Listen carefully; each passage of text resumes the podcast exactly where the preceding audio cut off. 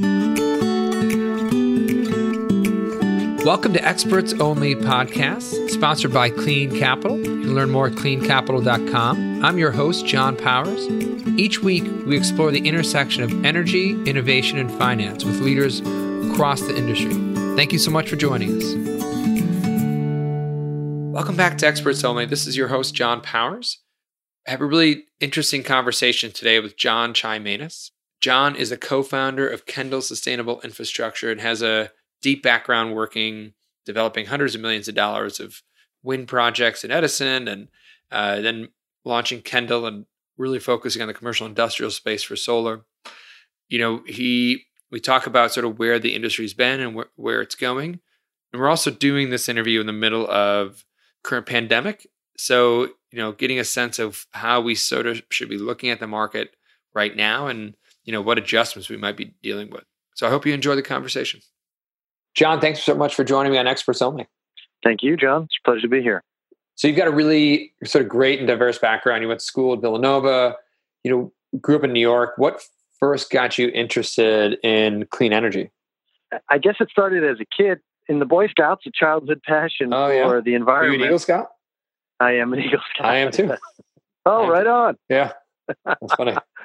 but it, it, probably was in 2000 and 2005 when I went to business school at Babson that I was, uh, I was changing careers from running a charter school to what was next. And renewable energy just formed this perfect nexus of, of being able to do some meaningful impact as well as you know work in a profitable industry. Yeah. So let's go step back though. So at Villanova, did you study education? No, I studied finance.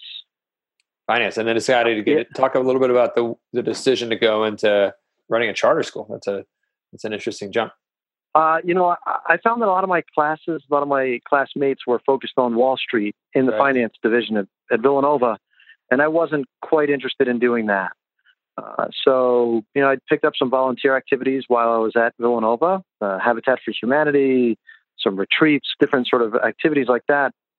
And um, I felt that I'd been given a lot in my life. I'd been blessed with a good education, and I thought that the the most important thing I could do to help sort of society was to give back through education. So I did a year long volunteer experience, sort of a Teach for America, and then I got involved in a charter school with a couple other folks. It was a and where was that guy that really. Uh, it was in, here in uh, in Massachusetts area, okay. in uh, in the Boston area. So most of our students were from Dorchester, and the school ended up actually being in South Boston. Oh, interesting. Interesting. And what uh, was there a focus to the charter, or was it just sort of classic education? Yeah, yeah. So the um, the founder of the school, who's really the, the, the wrote the pedagogy, wrote the charter application itself, was really fascinated with rhetoric in the uh, classical Greek sense of rhetoric. Hmm. Uh, so being able to advocate for yourself and to make changes for yourself through through public speak, uh, oh, through public speech.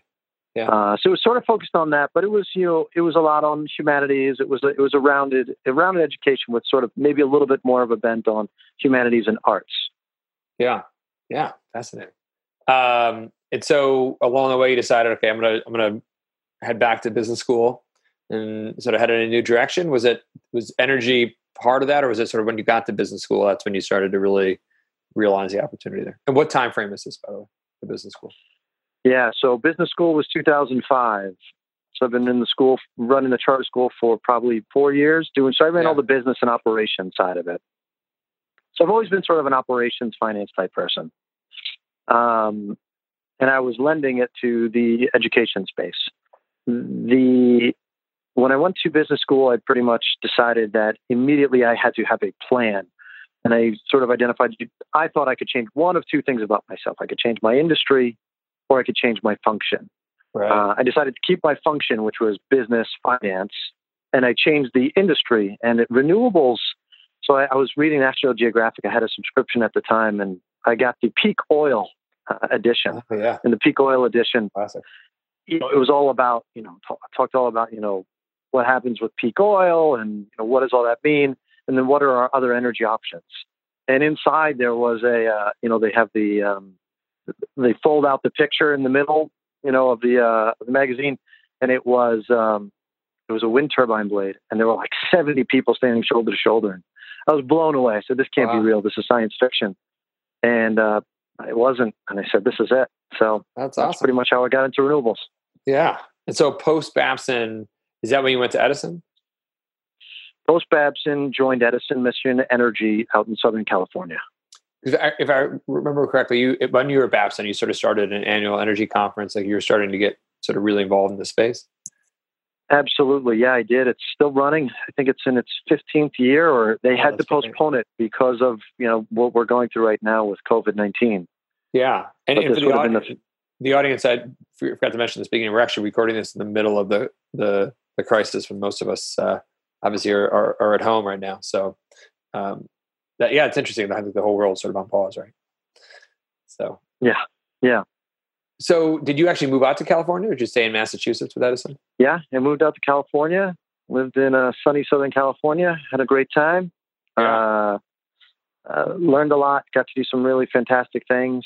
Um, you know, explored a lot of the country, and um, then in 2000 and the end of 2011, 2012, uh, moved back to the East Coast, back to the Boston area. Right. And when you're at Edison, you're mostly focused on sort of utility scale wind, right? That was the bread. Yeah, that was the core of what, what I was working on. I was really in the wind energy development group there. But were you doing you know, finance specific stuff or are you doing sort of core development? I was doing more development, development, M&A. Uh, uh, we had a lot of JVs, a lot of joint ventures with other, yeah. with regional developers. Um, so I was involved in, in, in kind of managing those and bringing projects across the finish line.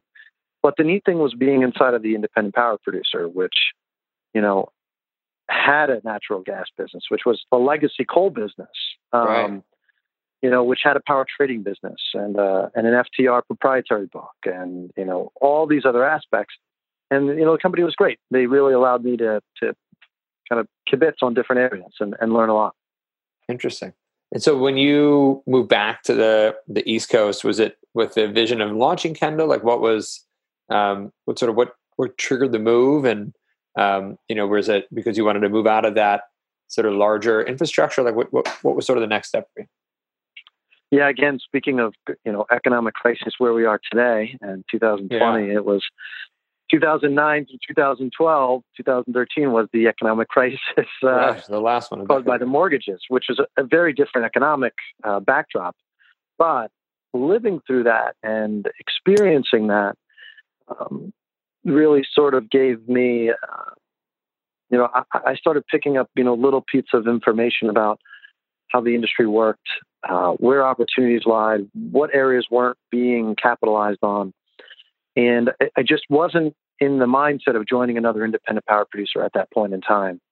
Um, I was really interested in you know, sort of taking a lot of the great things that I learned, putting on a couple of a couple of new ideas, and then going to market. So that's sort of where the the spark came from, you know, although I'd say, you know, a lot of it was, you know, time and place, right? I that's also when I met my partner, Ken Lehman, uh, who had yeah. been working in private equity, and that's when we put together our strategy. And so, talking for a second, first of all, where does the name Kendall come from? When Ken first started working, he the the office was in Kendall Square. oh, no kidding, that's funny. yeah, yeah, yeah. yeah. So, so you guys met up. what was the it. what was the it's an impetus to say, okay, let's uh, let's dive in here and, and, and make this Kendall sustainable infrastructure. Like, was it a multi-year dating cycle, or was it something that you sort of you met over coffee and, and jump right in?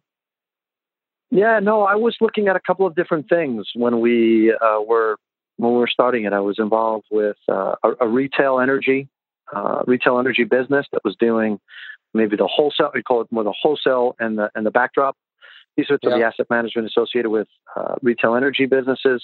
I had a couple of other ideas as well that I was sort of slowly fortunate enough to have some time to kind of work through.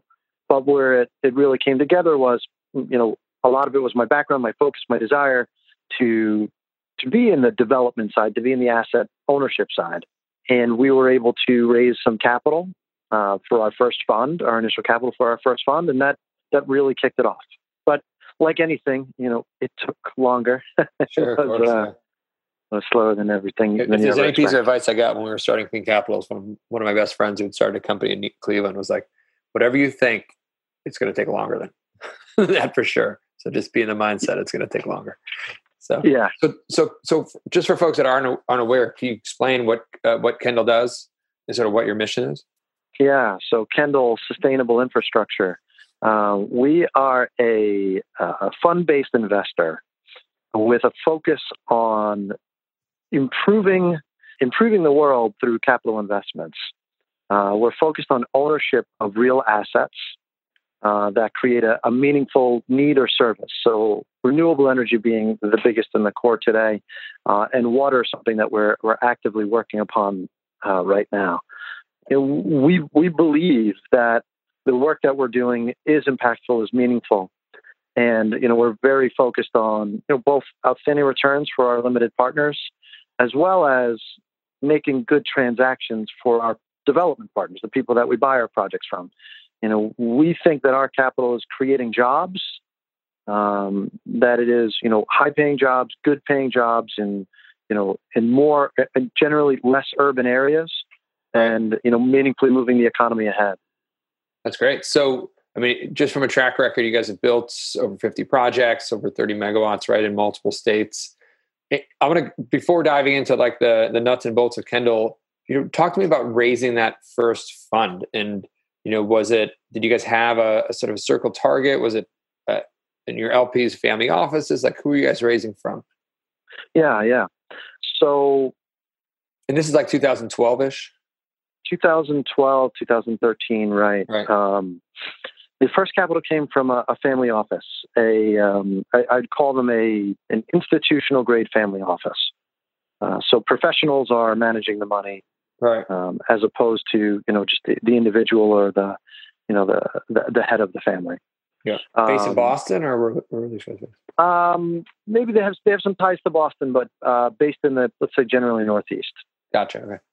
They were a huge supporter of ours. Um, from there, we were able to bring in a few other sort of smaller family offices in the first fund, as well as a, a multifamily office um, sort of an RIA, but but more of a multifamily office. Um, and they came in with sort of a, a number of uh, of families into the fund, right? And that was that was really what Fund One was comprised of. Interesting. And how many funds have you guys done in total? So we're on our second fund right now. We've That's we closed great. our second fund a little over a year ago, at the end of 2018. That's great. And you guys have put, if I read rightly, you guys have about 150 million under under management. Yeah, right. About 150 million is about what we you know describe the asset value of of our portfolio. Yeah, and paint a picture for the audience of sort of what your sort of classic asset looks like.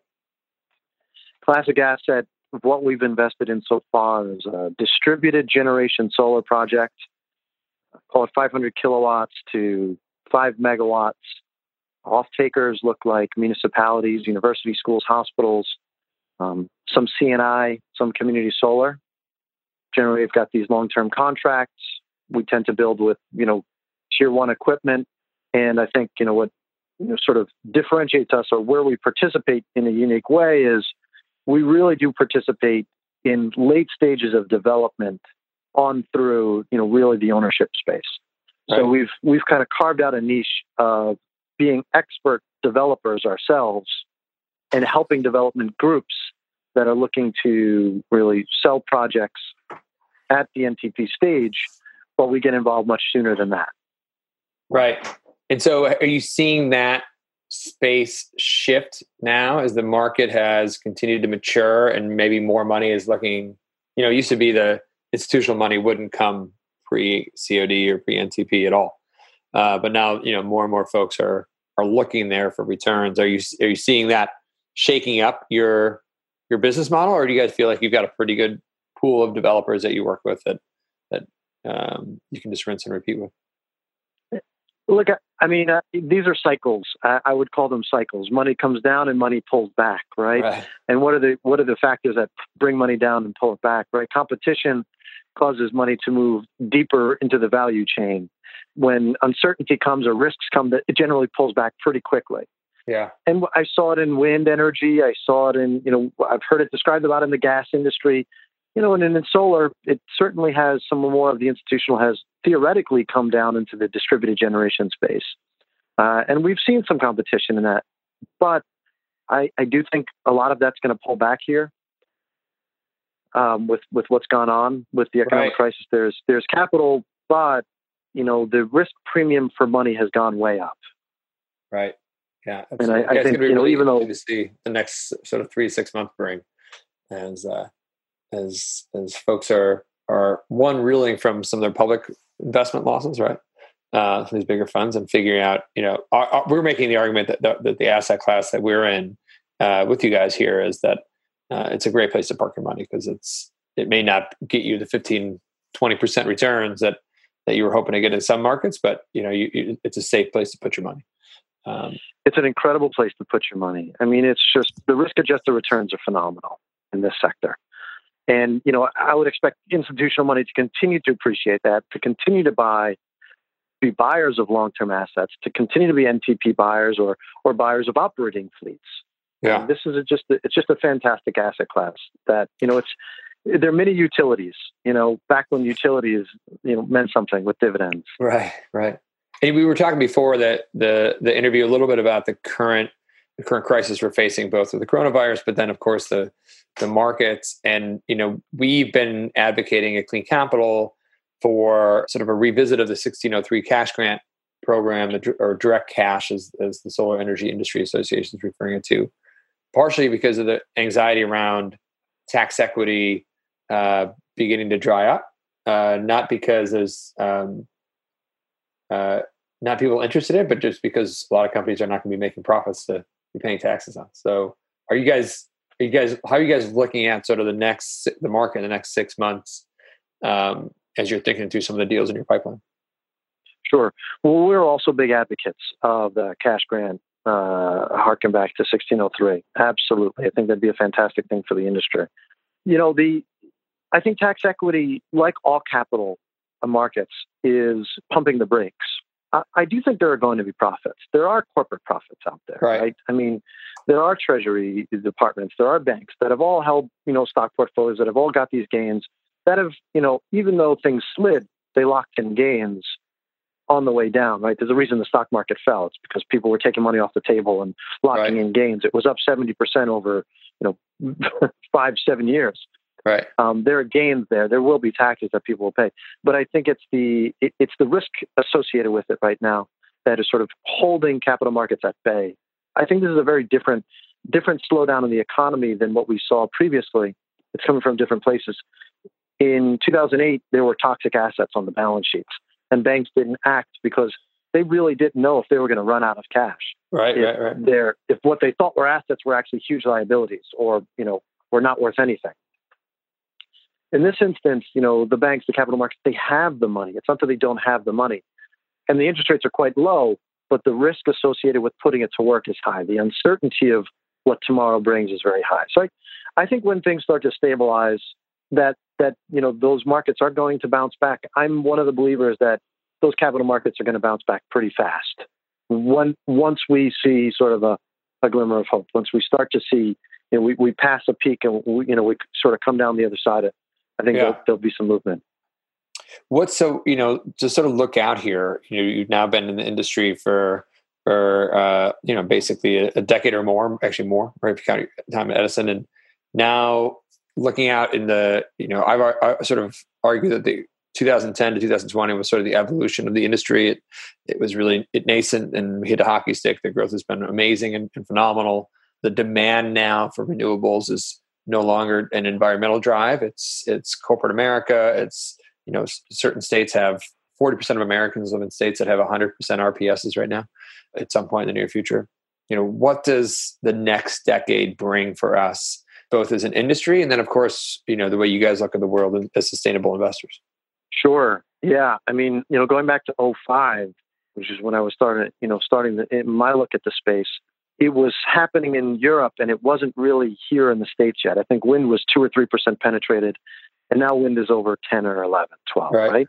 i think actually it, it was the dominant it was the highest renewable generation this past year more than hydro solar is still at one, two percent, maybe, right? So you look at the growth. I think the growth for solar is tremendous.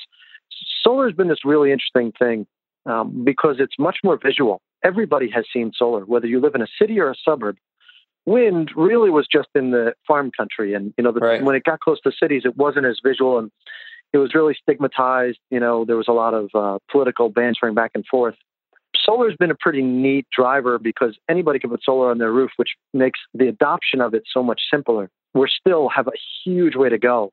You know, I'm a, a tremendous believer in the electrification of the grid. I think that is happening. I mean, that town by us, a town called Brookline, uh, which is uh, right just outside of Boston. Yeah.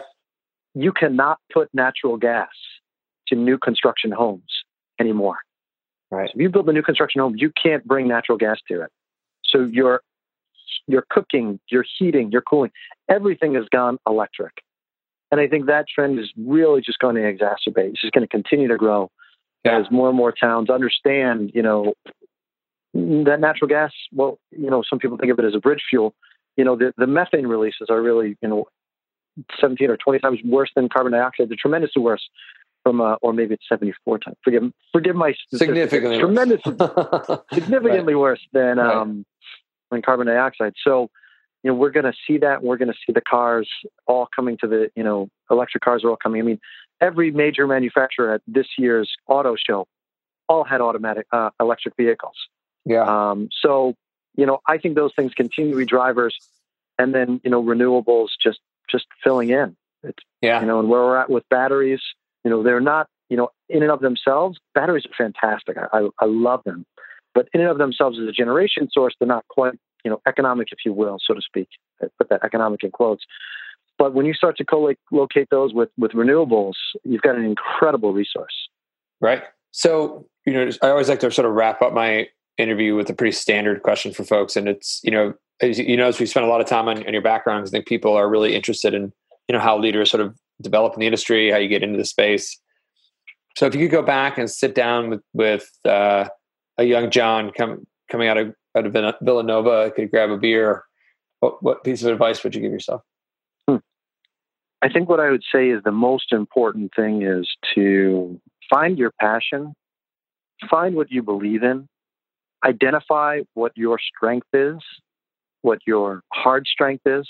Is it is it finance? Is it accounting? Is it marketing? Is it uh, law? Develop your your functional strength and apply it to your passion. Right. That's great. That's great advice. Well, John, thank you so much for joining us today at Experts Only.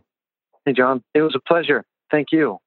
And, and want to thank the team at Kendall for helping uh, put this together and sending over some uh, great information. Of course, our our producer Carly Batten for as always for her hard work. You can always get more episodes at cleancapital.com.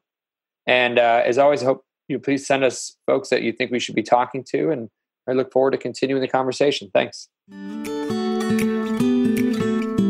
Thanks for listening in today's conversation. Find more episodes on cleancapital.com, iTunes, or wherever you get your podcasts. If you like what you hear, be sure to subscribe and leave us a five star review. We look forward to continuing our conversation on energy, innovation, and finance with you.